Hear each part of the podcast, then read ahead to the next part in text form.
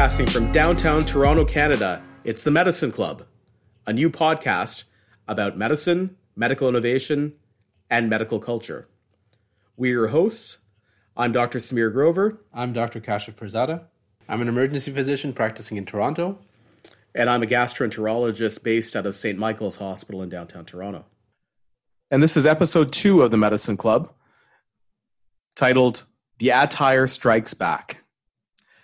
Now, uh, with the hilarious pun that we put into the episode title, um, you've probably uh, figured out that one of the interesting topics that we're going to discuss today is personal protective equipment and its role in combating the COVID 19 pandemic.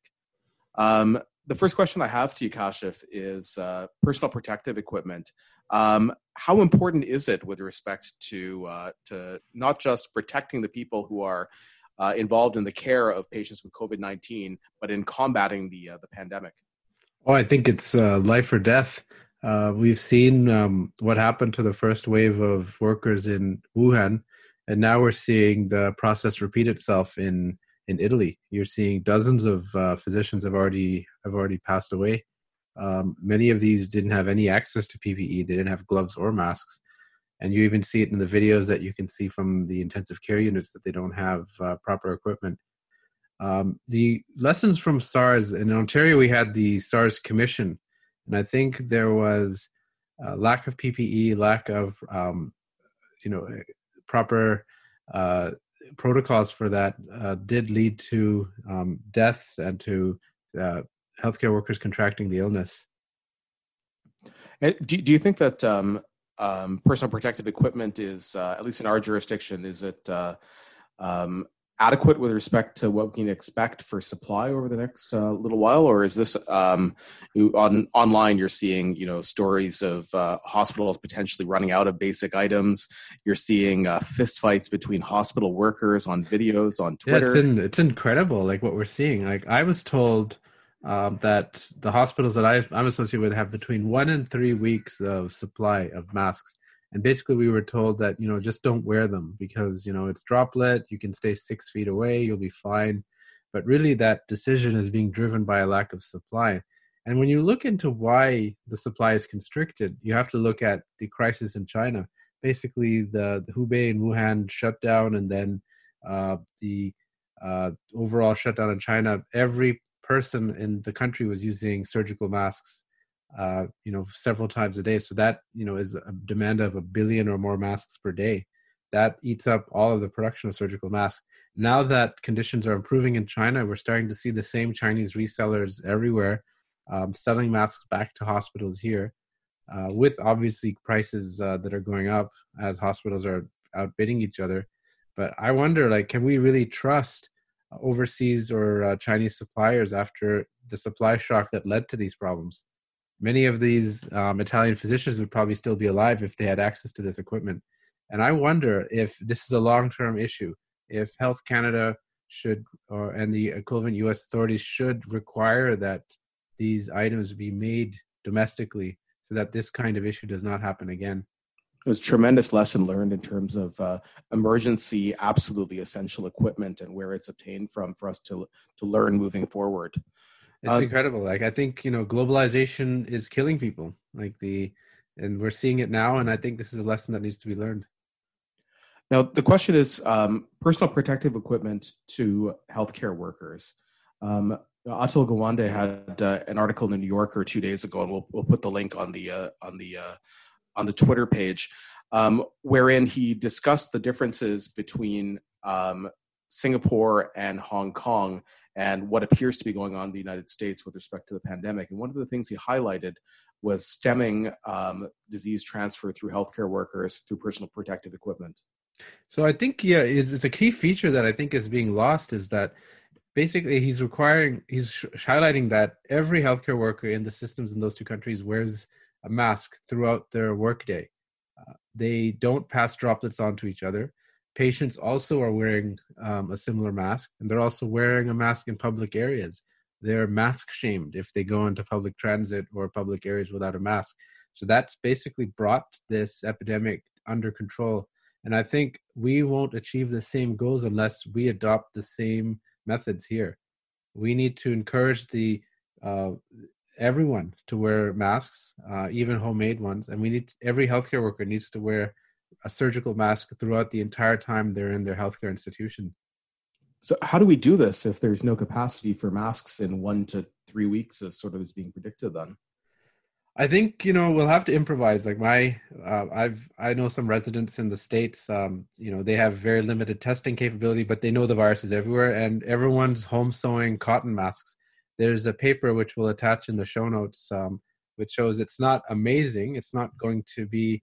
It's not going to filter um, you know micron particles as a surgical mask but we're dealing with droplets anyway so any any barrier that patients and staff can wear is better than nothing i think all north americans should be encouraged to make their own masks at home you can use coffee filters staples rubber bands uh, you know bandanas as the F- as cdc mentioned in one of their recent guidance documents um, i think values have to change and every single person needs to be covering their nose and their mouth so this isn't just uh, two guys on a new podcast who are uh, talking about this. This is the CDC recommendation to use makeshift articles like bandanas in order to cover one's uh, one's face. Exactly. I saw uh, there was an interesting tweet from the CEO of uh, New York Presbyterian Hospital in which they mentioned the amount of mask usage they would require, and I think the estimate was seventy thousand uh, surgical masks per day for their twenty seven hundred beds. So if you do the math, it works out to for any institution about 25 masks per bed. Um, so for my hospital, which has about a thousand beds, we need about 25,000 masks a day. So that's a tall order. And can you imagine in our province, 14 million people, if each of them needs to wear one mask every day, that kind of production um, is doesn't exist yet, and it probably needs to be ramped up soon. What's amazing also is the uh, the stopgap solutions that have been uh, um, uh, created in a rapid period of time that we're hearing about on the internet, particularly from Twitter, um, in order to try to create some supply of personal protective equipment until supplies um, supply chains start to come from other places. Oh, you're um, seeing such amazing activity! Like you're seeing sewing clubs are getting together to sew cotton masks. You're seeing uh, volunteer and donation drives, and I think you're seeing. If this is a war, you're seeing like the best of a war effort in which the population is coming together I want to highlight uh, just a couple of them. There's uh, um, our friend and colleague um, from physiatry, uh, Heyman um, along with uh, one of his colleagues, um, set up communitysos.org. Uh, um, this is an intake form in order to ascertain where needs are for uh, personal protective equipment and then try to link that up with uh, supplies when they become available. We'll put the link uh, to that inside the uh, Twitter as well. Um, we, but we've heard of efforts from all over the United States um, and at all levels, from you know, medical students to other healthcare workers to people unrelated to healthcare to Elon Musk donating all the N95s in uh, uh, the Tesla factory across to UCLA's hospitals. Wow, that it, hopefully it makes a difference, but I think ultimately production needs to come back to North America and it needs to come quickly. They're not complicated things to make. Um, you know, I think all the pulp and paper used in Asia to make these masks actually comes from here. So, you know, I mean, we're just using our own resources again. We'll take a break here on the Medicine Club, and then we're going to go on to our second topic, which is uh, ventilators and ventilator needs. Uh, the second topic we wanted to discuss was uh, uh ventilators. Um, as we've been seeing from uh, around the world, individuals with COVID 19 become inordinately ill at a significant uh, percentage of times and require assistance with respect to ventilation.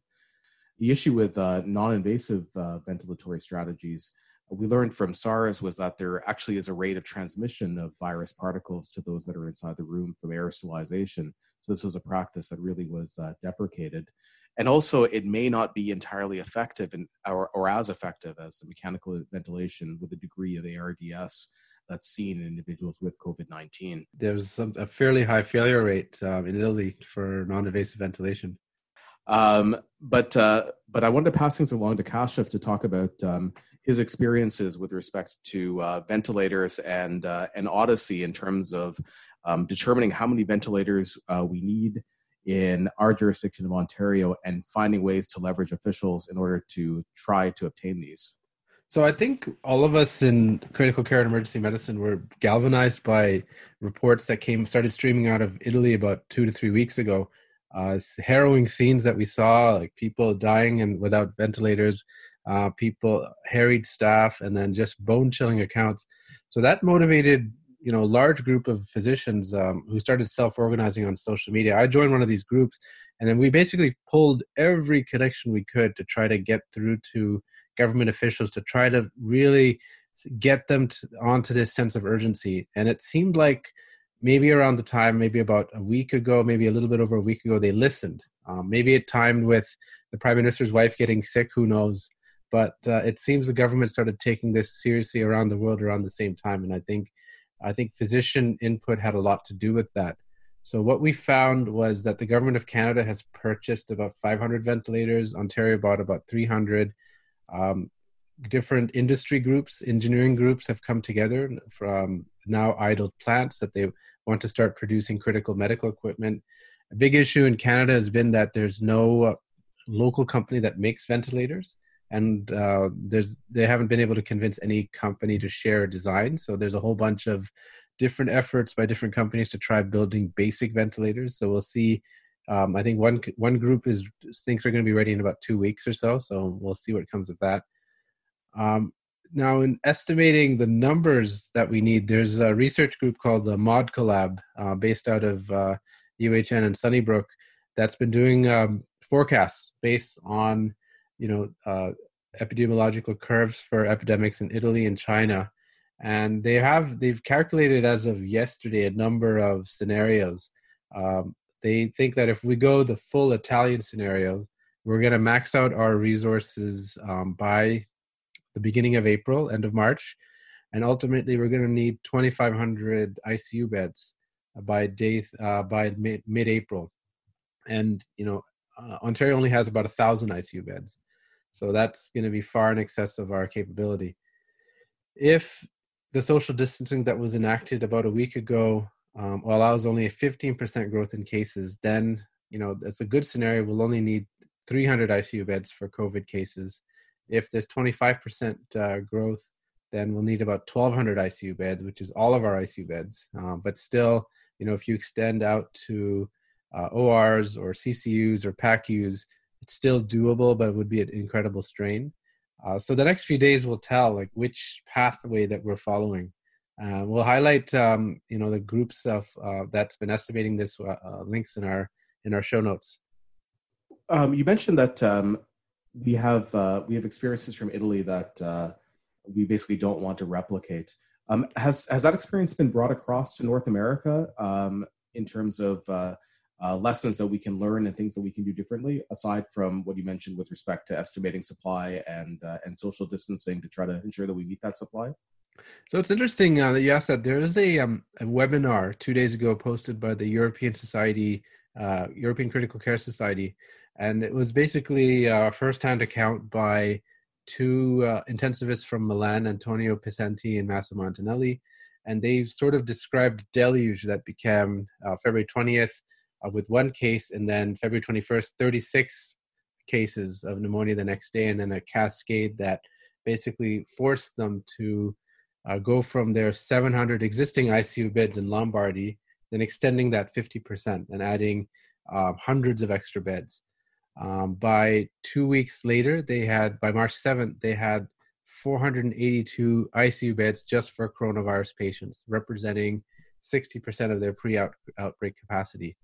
Um, they started using um, a lot of CPAP um, uh, for their cases, but that had a fairly high failure rate, a 75% failure rate they um, basically wanted to highlight the importance of preparation in this webinar, and we'll include the links um, to that webinar in our show notes.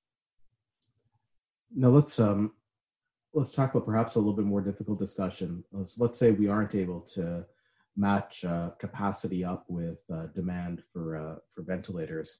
This this brings up the very difficult question of of how do you decide who to put um, into critical care, who do you decide to put on a ventilator? And um, other jurisdictions, well, Italy's had to made, make um, very serious and very challenging ethical decisions on finding some sort of a, um, a way in order to ration out uh, ventilators. It's very interesting. I think many re- you, listeners would recall Yascha Mounk's article in the Atlantic about uh, startling guidelines that the Italians produced. Um, you know, comparing the situation to disaster medicine, and that uh, applying principles of "quote unquote" natural justice to try to favor patients who uh, would probably have longer life expectancies, uh, and then you know, basically leaving older patients with many comorbidities uh, for palliative care. Uh, there's been a, a, discussion in other critical care societies. There's been the NICE guidelines from the UK. There's suggestions that they might use something called the clinical frailty score, uh, with a, a, score of five or above, which means needs significant help with ADLs and needs um, uh, gait assistance, etc. Uh, there was um, a comparison paper in the UK that compares um, the Ontario Health Plan for the influenza pandemic, the OPIP, uh, versus the New South Wales triage protocol uh, in deciding these cases. And these basically use a number of exclusion criteria and SOFA scores to decide who gets a ventilator. We'll include the links to that as well. Eventually, these things will need to be solved at the political level. I've already seen on various critical care discussion forums and listservs that in the UK, where some physicians have faced manslaughter charges, there's a very strong unwillingness uh, to solve this or, or discuss this problem or make these decisions without some kind of political cover. I'm not sure the same situation applies in Canada, but um, I think this is a debate that needs to happen sooner than later. And patients, found, uh, doctors should discuss with their patients, you know, advanced directives and things like that. I think we even take a step beyond that and say that, um, you know, these are extremely challenging discussions, but for our entire um, audience, now is the time to be having difficult end of life discussions with family members and loved ones, indicating specifically what you want done in the um, you know, the terrible circumstance, if God forbid it happens, um, that you or one of your loved ones needs to um, be placed into a decision where um, you get critical care support or not. Make make that decision up front and make it now in, in the context of the pandemic. Yeah, what doesn't help is the large variation in survival uh, survivability from um, ventilated patients. Some studies show 50% mortality, some 97% mortality. It's you know we're going to need more data. I think we're going to get it from the UK and from France, as long with Italy uh, soon. So that'll give us more a, a better idea of what uh, what to expect. And just today, um, um, Andrew Cuomo in uh, in New York is uh, um, uh, espousing a strategy of triage or triage officers for uh, ventilators. Um, indeed, the New York criteria, given the tremendous volume of cases that are being seen in that state, will probably come up for discussion in the next uh, couple of days as something that may practically need to be applied. You know what's interesting is uh, in that odyssey for searching for ventilators, one of my contacts was saying uh, Andrew Cuomo's reps were in China buying thousands and thousands of ventilators from every wholesaler possible. So that's I guess what their approach is going to be: expand capacity massively and then triage appropriately. I guess. Okay, we'll take another break now, and then we're going to move on to our third and final topic for today's episode, and that's uh, new therapies and uh, what the evidence is behind them. And we're back for uh, the third topic here on today's episode of uh, uh, the Medicine Club. Um, and that topic is therapies for COVID 19 and the literature that's been coming out and the practical experience that's been coming out for therapies uh, for individuals with COVID 19. Uh, the first um, um, uh, set of therapies, the one that's been really talked about, I think, the most on social media, and that's been questioned with respect to the validity of its literature, and that's led to people hoarding some of the supplies, has been uh, hydroxychloroquine and azithromycin in combination. Well, not just social media, but Trump too. I guess he's yeah, Trump too. Yes, he's hoarder in chief right now. But uh, so the uh, origin of this interest, uh, you know, it's been hydroxychloroquine's been part of Chinese treatment protocols uh, for a couple months now. And a recent preprint paper, not peer reviewed, uh, from Marseille, France, by Philippe Gautret and colleagues, um, had a small study. I think each arm had uh, 20 or 26 patients and they found a decrease in viral load in the hydroxychloroquine and azithromycin arm. Uh, the issues are is that um, in the, the treatment arm, they, uh, they excluded six patients that uh, worsened, uh, for some reason, um, and then uh, they didn't really explain why, um, and they didn't test, um, you know, one third of the control group for viral clearance. So there's a lot of questionable issues with this paper, and it, and I should stress again, it's a preprint paper; it wasn't peer reviewed. Uh, other issues, um, there was another French um, team reported some issues with NSAIDs uh, as a correlation as worsening uh, symptoms of coronavirus. So that uh, there's been no evidence of that, um, and then the WHO came out against it. Now the controversy around ARBs and ACE inhibitors, the issue is that the virus binds to ACE2 receptors in the lungs, and the theory is that maybe these ACE inhibitors that block ACE1 increase the expression of ACE2. There hasn't been much data on this either here or there. Uh, maybe there's some evidence that shows it actually protects. Who knows? Uh, there's nothing uh, definitive from there.